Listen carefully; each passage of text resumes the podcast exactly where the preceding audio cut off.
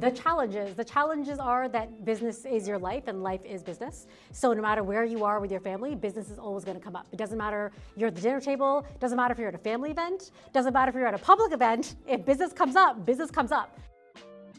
Welcome to Mission Critical, a podcast about the big picture, the purpose, and the values that drive today's most game changing companies, entrepreneurs, and leaders. I'm your host, Lance Chung, editor in chief of Glory Media, and I'll be introducing you to a group of brilliant minds who are making an impact on the world and forging the path ahead. While they may all be very different from each other, the question remains the same What's your mission? As you know, this is um, a live recording of our podcast, Mission Critical Live, The Bold Conversations, which is presented by Veuve Clicquot, where we talk about mission and purpose and the uh, entrepreneurial journeys of today's greatest leaders. Um, before we dive into things, I'd like to give a quick shout out to our wonderful venue that has been such a gracious host tonight. Um, a big round of applause.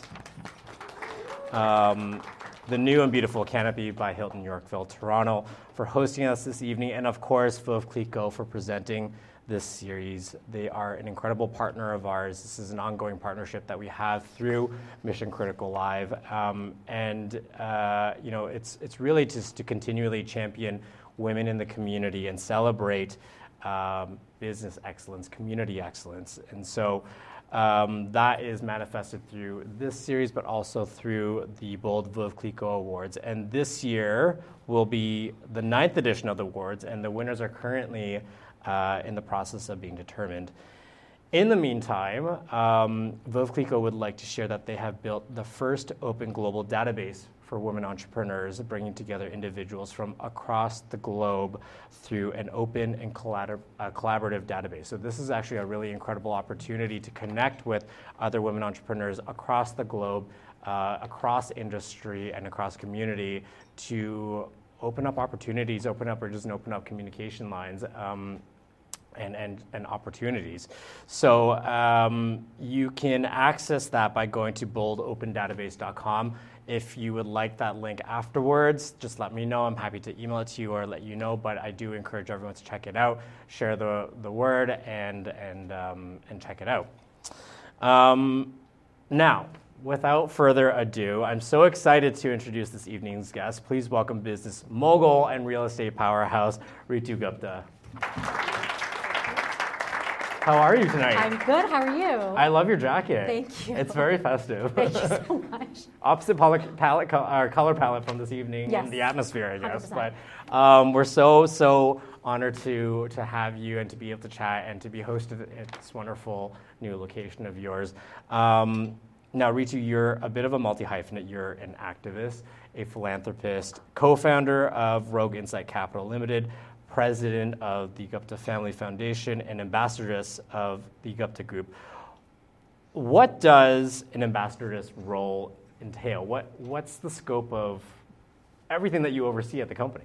Sure. So I chose this title last year, and I still don't know what I do, to be honest. I'm asked this question all the time, and you know they'll, they'll sit me down, they look me right in the eye, and they say, "It sounds so important. What do you do?" And I really have to think quick on my feet because I don't know. To be honest, I chose the title for myself. I'm joking. So for for me, for ambassadress, I'm sure you hear the word ambassador all the time. There's an ambassador for the wraps. There's an ambassador for countries, and whether they're male or female, it's always ambassador. So for me, I thought, you know, there's not a lot of executives, female executives, um, in the executive world. So I thought, no, I'm going to give myself a very female title of ambassadress. And my main purpose is to represent my family's best interests. Um, so I also want to sort of expand the businesses that we're currently in.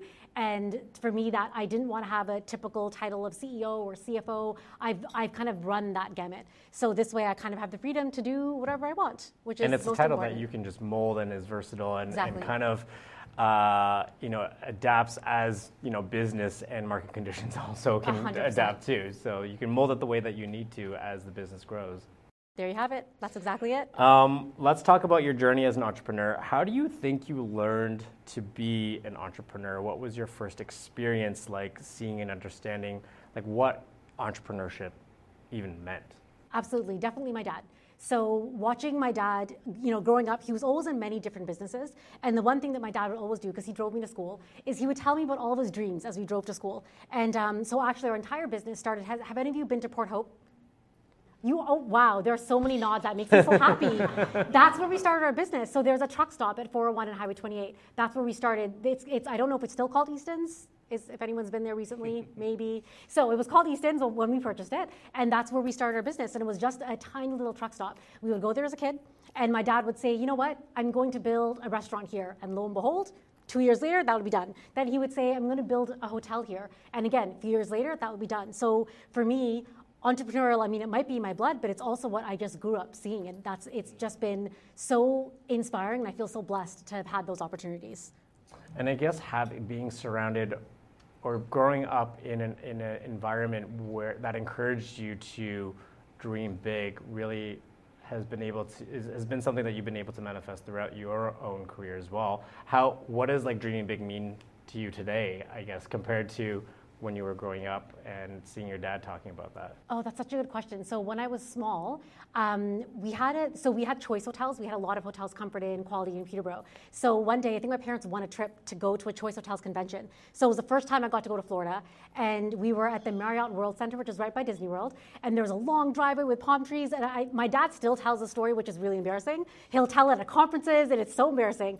Um, but apparently, at the age of five, I told my dad that one day I'm going to have a big hotel with palm trees and a long driveway. And I'm pretty sure at our hotel opening, he told this exact story for this hotel. Um, so I think for me, in terms of dreams, I definitely want to expand the empire into the States, hopefully in India, globally, as well as into other businesses. Yeah, and there's definitely a few things that I want to touch on uh, throughout this interview, but it's also not about even just building the, the tangible business empire, but also the influence that you're able to uh, imbue through putting people into positions of, of decision making positions and people of color, people, women, and making sure that that, repre- that is represented in, in the larger decision making positions within the industry as well.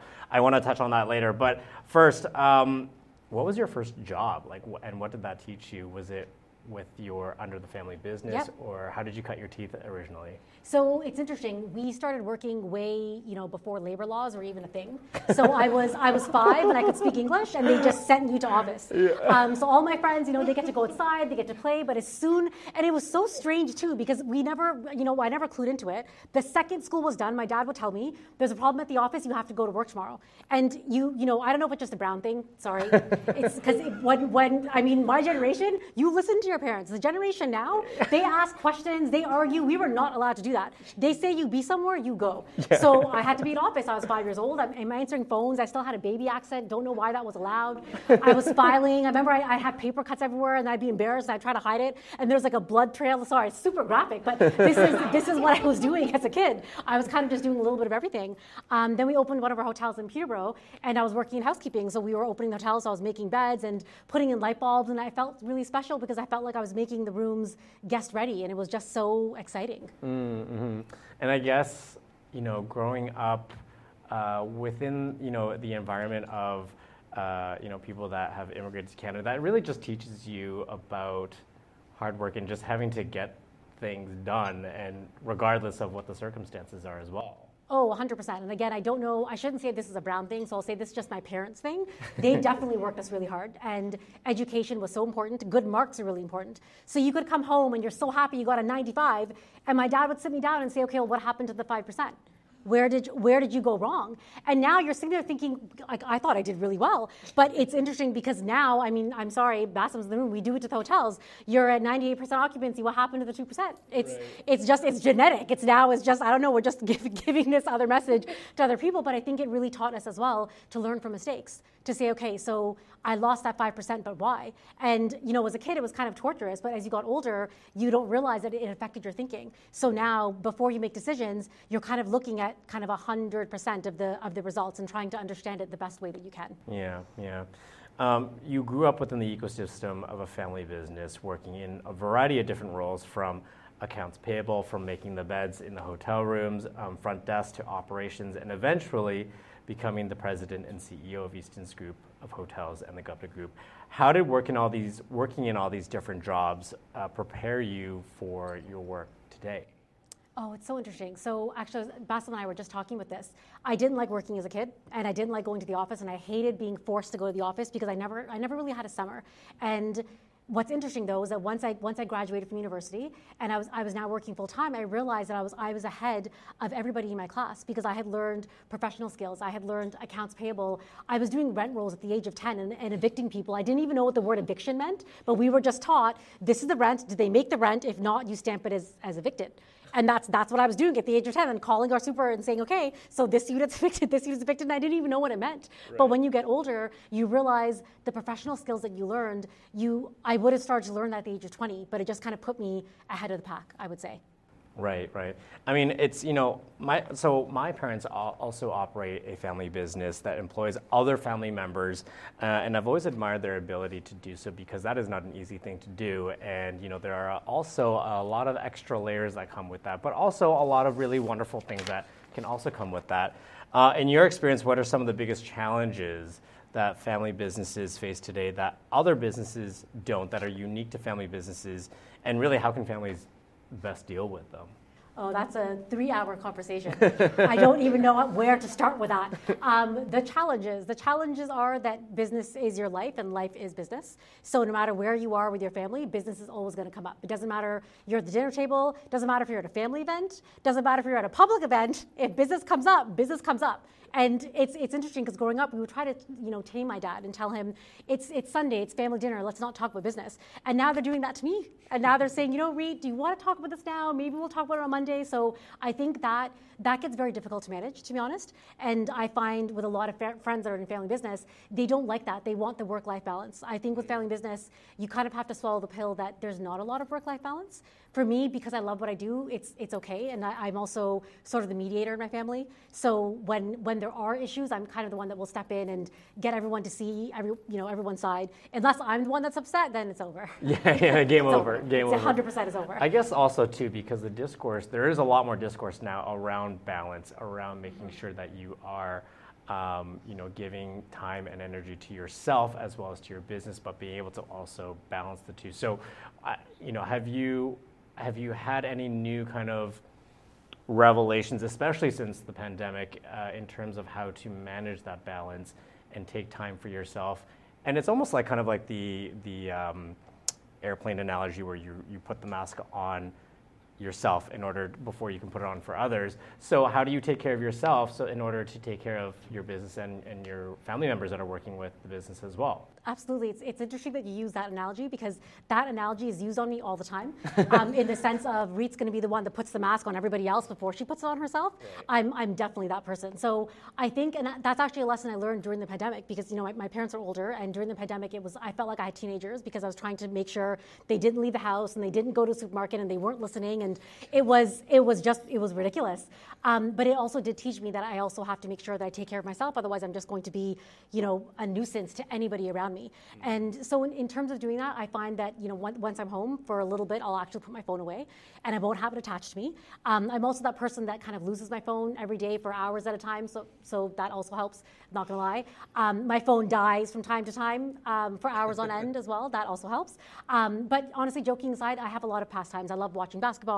I love to dance. So I definitely make sure that I make time to do that because if you don't if you don't make yourself a priority in your own schedule, no one else is going to do that for you. Mm. So at least weekly, you have to do go go out to a class, go out for a walk, but you have to put yourself into your schedule. And I don't I think all of us have the habit where we don't do that at all. Yeah, and I guess also if if working and business is your joy, it's important to also find other avenues of joy so that you're not just working all the time. So they say. They, people tell me that all the time. So they say. so they say.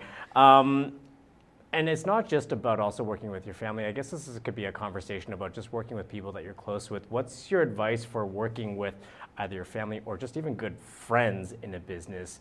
Um, and do you recommend it? Like, how do you how do you how do you start the conversation with someone if, if someone wants to start a business and it's your good friend what are the considerations that people should have in these kinds of scenarios. Absolutely. You know a lot of people would say don't do business with your friends. Don't do business with your family. But i'm maybe i'm biased or maybe i've, I've kind of figured out a little bit. The most important thing is to listen And I think a lot of times, especially with family members, you just you you want to be heard, but you don't want to listen. And I find, and I see that with my family, they'll argue, and honestly, my dad and my brother, they'll they'll argue, or me, my dad will argue. But what I'm kind of learning as I get older is you need to be able to listen. And if you're able to listen to the other side, you'll you'll be able to get along because there's always a solution in what you're talking about. And I think the other part of it is taking out that ego. It's not about who's right; it's about what's right. So it's not about I had the best idea, but is it the best idea for the business? It's not about was my dad right or my brother right or was I right, but it's is this the right decision for the business? And I think when you can focus on that, you can work with anybody. You just really have to take the take the ego out of it. Yeah, and taking your, yourself out of the, yes, the situation. Absolutely. Um, we're, so we're sitting here at the newly opened Canopy by Hilton Toronto Yorkville Hotel, which is the 30th property, uh, if I'm correct, for the Gupta Group, making it the largest private hotel development corporation in Canada. What's also impressive is that you and your team were able to build this hotel despite the challenges that came with the pandemic. Working in the real estate sector, whether commercial or residential, uh, means you have to be very nimble against you know very volatile kind of scenarios and market conditions.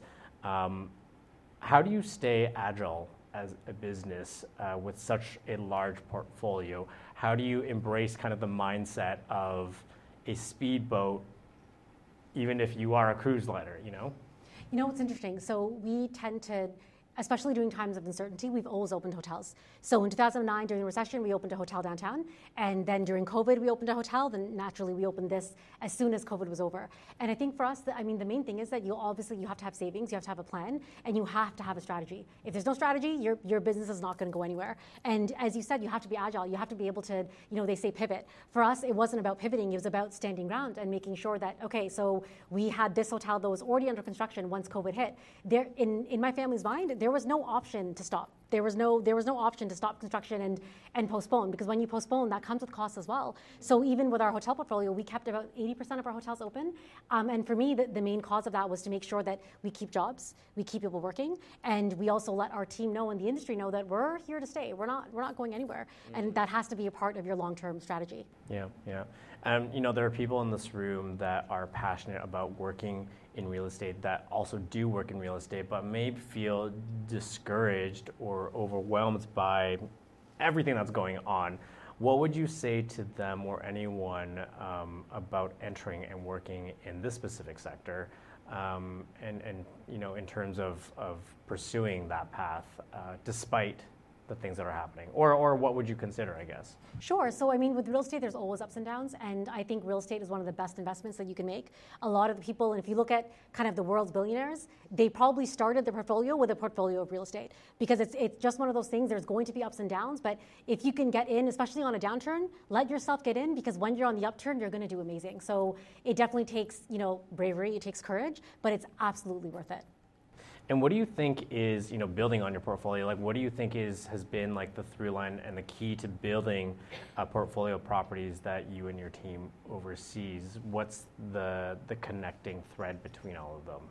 You know, the connecting thread I would say is our team. Our team is amazing. So we have hotels kind of, if you looked at our hotels, you might think that there isn't a strategy because we had one in Sudbury, we have Thunder Bay, we have Montreal, uh, North York, Mississauga we have a few in Texas, but for us, we look at the quality of the location, we look at the quality of the team, we look at the quality of the building and the brand. And that's what kind of links us all. And, and all of our hotels with our team, we, we treat everyone as family. So our, our main connecting strategy is always that, that family element. And can we bring that family element into this property? Mm-hmm. And about, you know, speaking about embracing like that family element, um, you know, obviously it's, it's a family business, but why has it been important to remain a private family business, a family-owned business, and you know, as the company has grown, have there been any temptations to enter into any M&A agreements and, and to, to, you know, build, go into other companies and stuff? Why, why has that been important for you guys to remain independent? Great question. So the reason for us why it's important is that we want this to be multi-generational. And when you start bringing in partners and you do M&As, it's a little bit more difficult when you hit the second generation, the third generation. It's not as easy financially to be able to make that decision. So for us, most of our properties are 100% owned by us. There's a few where we do have partnerships, um, but that's, you know, our branding is that we're a family-owned business. And, and the best part of family-owned business is you can make decisions really quickly. Mm. You can move really quickly. When you're partners, it's impossible to make decisions and it's impossible to do things fast. Too many chefs in the kitchen. Yes. a lot of bureaucracy too. Hundred percent. Yeah. Um, Previously, you penned a public letter to the Gupta Group database and larger community detailing your personal experience with racism, which eventually led to a working committee of industry professionals dedicated to combating racism in the hospi- uh, hospitality and tourism industry. What have been some of the key takeaways and milestones that have been achieved and implemented um, as a result of that working committee? And what have you really learned from that experience? And, and what have been kind of the positive outcomes from that? Uh, thank you for asking that question. It, it's, it's kind of amazing, actually. So, during the pandemic, of course, suddenly racism, which I mean, for people in the room that have experienced it, you probably have experienced it your whole life.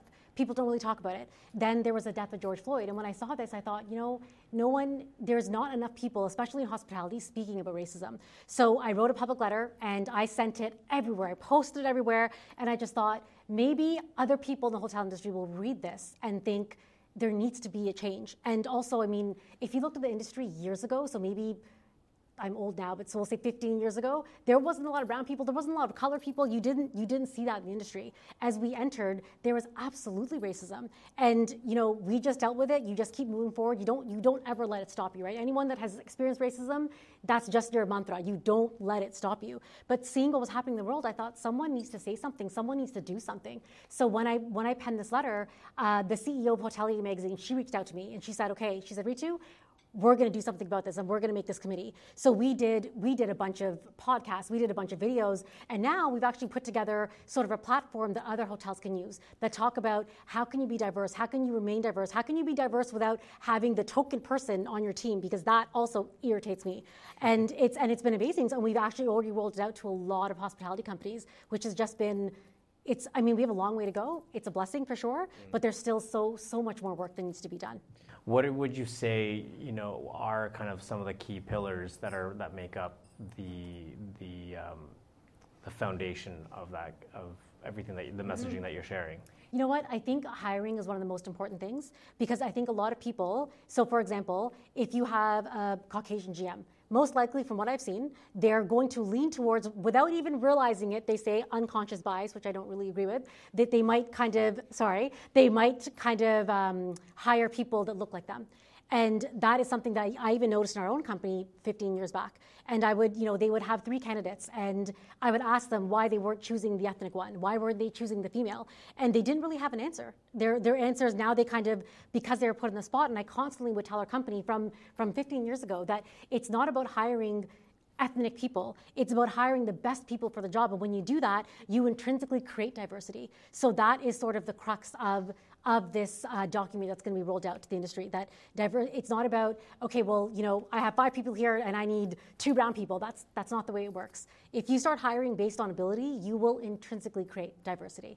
And the other thing too, and there's a lot of like papers and, and studies that have been you know published on it about the fact that like a more diverse team will mean that you have a diversity of perspectives and, and a diverse range of abilities to problem solve. Mm-hmm. And ultimately, that's also contributes to the bottom line of a business. There's a business case for it as well as you know a, a sociological kind of ethical case for it as well. So there's it is a, a win-win situation for everyone if if the efforts are made to do so. Absolutely, it's a no-brainer. It doesn't make any sense why it's not happening. Yeah, yeah.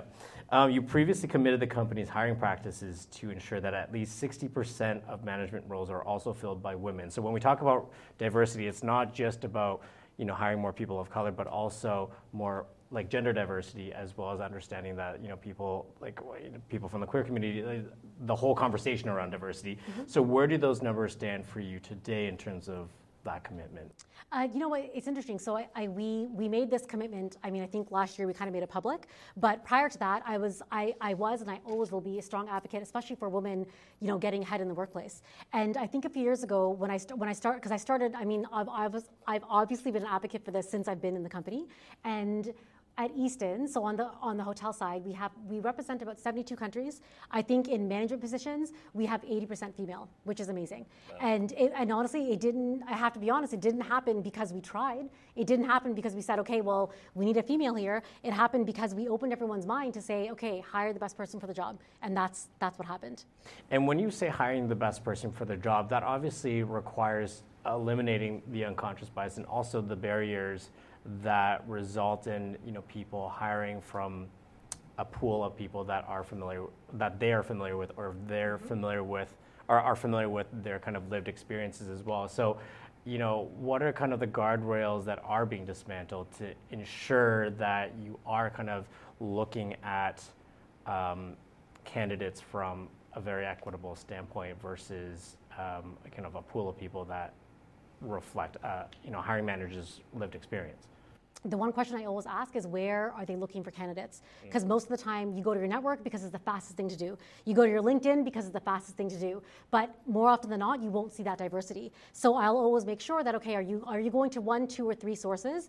For a pool of people, because that's when you'll see more of a diverse nature of candidates. Yeah, because otherwise it ends up just being a self fulfilling prophecy. Yeah. Yeah. Um, there's also an argument that has been used many times that the pipeline for talent when it comes to hiring more women and diverse employees just isn't there to fill management roles. Obviously, you have, I'm sure there's many things that you could say to that, but what, what's the first thing that comes to mind? When that is completely incorrect. and I think you also have to make sure that you're allowing women to stand up and say, hey, I would like to be a part of this position, or I would like to enroll in this position. I think a lot of companies, they don't they don't allow that voice. They don't allow people to stand up and say, hey, by the way, I would like to be part of this. I would like to be part of this company. I would like to have this position. They don't have that open conversation. At our company, I always make sure, you know, whenever, whenever you can always tell when someone has ambition, and I'll try to pinpoint them out and just have a conversation. What do you want to do? Where, where do you want to be in five years? What do you want to be when you grow up, kind of thing? Because that's where you'll find, A, you'll find the rising stars, and you'll also be able to say, okay, this person wants to rise. How can I help them do that? Mm, yeah, absolutely. So you're also the co-founder and chief strategy officer of Rogue Insight Capital Limited, uh, the private VC arm of the Gupta Group, which invests in Canadian startups with female and/or minority leadership. Can you tell us a little bit more about some of the businesses that you've invested in, and also the overall focus that dictates the investment strategy? Absolutely. So the focus is minority and diverse founders, um, and especially Canadian. That is that is what we look at. So one of our one of our first companies was a Canadian company called Pyrowave, and they found a way to recycle styrofoam, which was amazing. Um, there's another company called Barwell. I was speaking to you about Barwell today, and again, uh, founders are diverse. So that's that's always what we're what we're looking at. Right. So yeah, I mean that's kind of my next question was like, what are some of the success stories that have come out of the the company that the companies that you have invested, and I guess what are how are you measuring impact and success in those scenarios? You know what's interesting? So for us, it's not. It's not. It's more of a long-term game. So we're not looking at okay. So we, we want to invest in the startup and we're hoping to flip it, you know, by a Series B. It's more so we believe in our founders and we want to see them do well and we want to see them expand and achieve their dreams. So for us, we've we've invested in companies like Bar, Barwell, Pyrowave. They're doing amazing, and that's that's what we want to see. We just want to help these companies achieve their achieve their dreams. Um, as we kind of wind up the interview as well, over the course of your career, what are some things that still surprise you, or do things surprise you still, or have you seen everything? Um, what surprises you still about the business and working and building? Uh, you know what? What surprises me still is that the, the city, so for us here at the City of Toronto, they're still not working very well, the developers. And, you know, they, they put a lot of taxes on us, they put a lot of these rules and regulations, and it's so, it's very beyond me because we're, you know, you're creating an industry, you're creating jobs, you're creating a, a, amazing money for the city, but they still put in all of these, all of these rules and regulations, and that always, no matter what, every hotel, it'll always surprise me. Hmm, interesting. And, and I guess throughout your, your career, did you always have a very strong idea of who you were, your identity as an entrepreneur, your identity as a business leader, or how is that evolution, if not, how is that evolution kind of manifested throughout the years? You know, what's interesting. My mom really taught me confidence. And even at a very, very young age, she was always you know, I, I, I love to wear color. I love to wear big jewelry, and it's when even when I was a kid, I it didn't. I, my mom tells this joke all the time that she would find me in her closet wearing pounds of makeup and all of her jewelry, and when she would come to my closet, I would look at my mom and say, "What are you doing here? Like, why are you in my closet?" And she tells the story all the time, and I think for me that that level of confidence has definitely come from my parents. And in terms of identity, I definitely, I mean, I identify my pronouns are she, her. I identify as, being a woman. I identify as being South Asian. I identify as being born in Scarborough, and th- those things have never changed. So no matter no matter where I am, no matter you know if I was CEO, if I was you know CSO, or even when I was working as, as an admin assistant, those things are so are so true to me, and I, I love to be true to that because I think for me, I love being a woman, and the world is going to know that we are here to stay. Um, and obviously that's very much reflected through your work in building up and, and, and celebrating and lifting up other women in the community and in the business community. Um, you spoke earlier about building kind of multi-generational, a multi-generational business. And so within that context, what, what does legacy mean to you? How do you define it? Um, and has that definition changed over the years as well? Mm, I wouldn't say the definition has changed. The definition for me has always been the same. And for me, the legacy is not going to be just the hotels or the properties or the real estate, but it's going to be how much good did we do? And did we give back? So for me, I, I hope that in all the generations to come that the, the legacy behind our name is going to be the people that we helped and the, the good that we did in the world because I think that's really truly the only way that you can actually create a legacy. Yeah.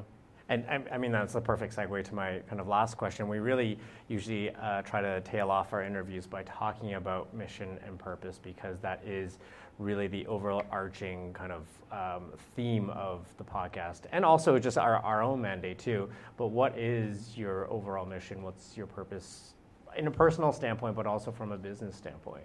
Um, I think my mission here on earth is to spread love. That is that is what I'm here to do. Mm-hmm. In in business, it's definitely going to be um, just about giving back. So this is why I, I mean, two years ago I took over my family's foundation for this reason. I wanted to give back, and I wanted to ensure that not just my generation, but the generations after, they continue to give back. And and I'm hoping that we can do that. And we support Princess Margaret Hospital. We support the MLSE Launchpad. I'm not sure if you're if you're all aware of that. Um, I have a project in Egypt where we're doing sort of microfinance project for women to start their own businesses. Um, we helped Jamaica, India during COVID. So it's it's just one of those things for me. If I'm not giving back, I don't feel like myself. It's just something that I that it, my soul just just needs to do. And opportunities for sustainable growth and and and, and sustainable opportunities, I guess, too. Mm-hmm. Um, last question: What really kind of excites you the most about the road ahead? The future. Hotels for sure. This hotel because we just opened it and the team is amazing, the property is amazing. So I hope you all will come back and you'll stay with us and you'll eat with us. Definitely hotels will always excite me the most. Yeah, I love it. Well, thank you so much for the thank chat. You. That was a wonderful chat, and like learned so a lot in a short amount of time. Thanks, everyone. Thank you. If you enjoyed this episode, we'd really appreciate it if you left a review on Apple Podcasts. Let us know what you liked, who you'd like to see on the show, and anything else you want to share. To keep up to date, subscribe to our podcast on Apple Podcasts, Spotify, or anywhere else you listen to your podcast. Until next time, ask yourself, what's your mission?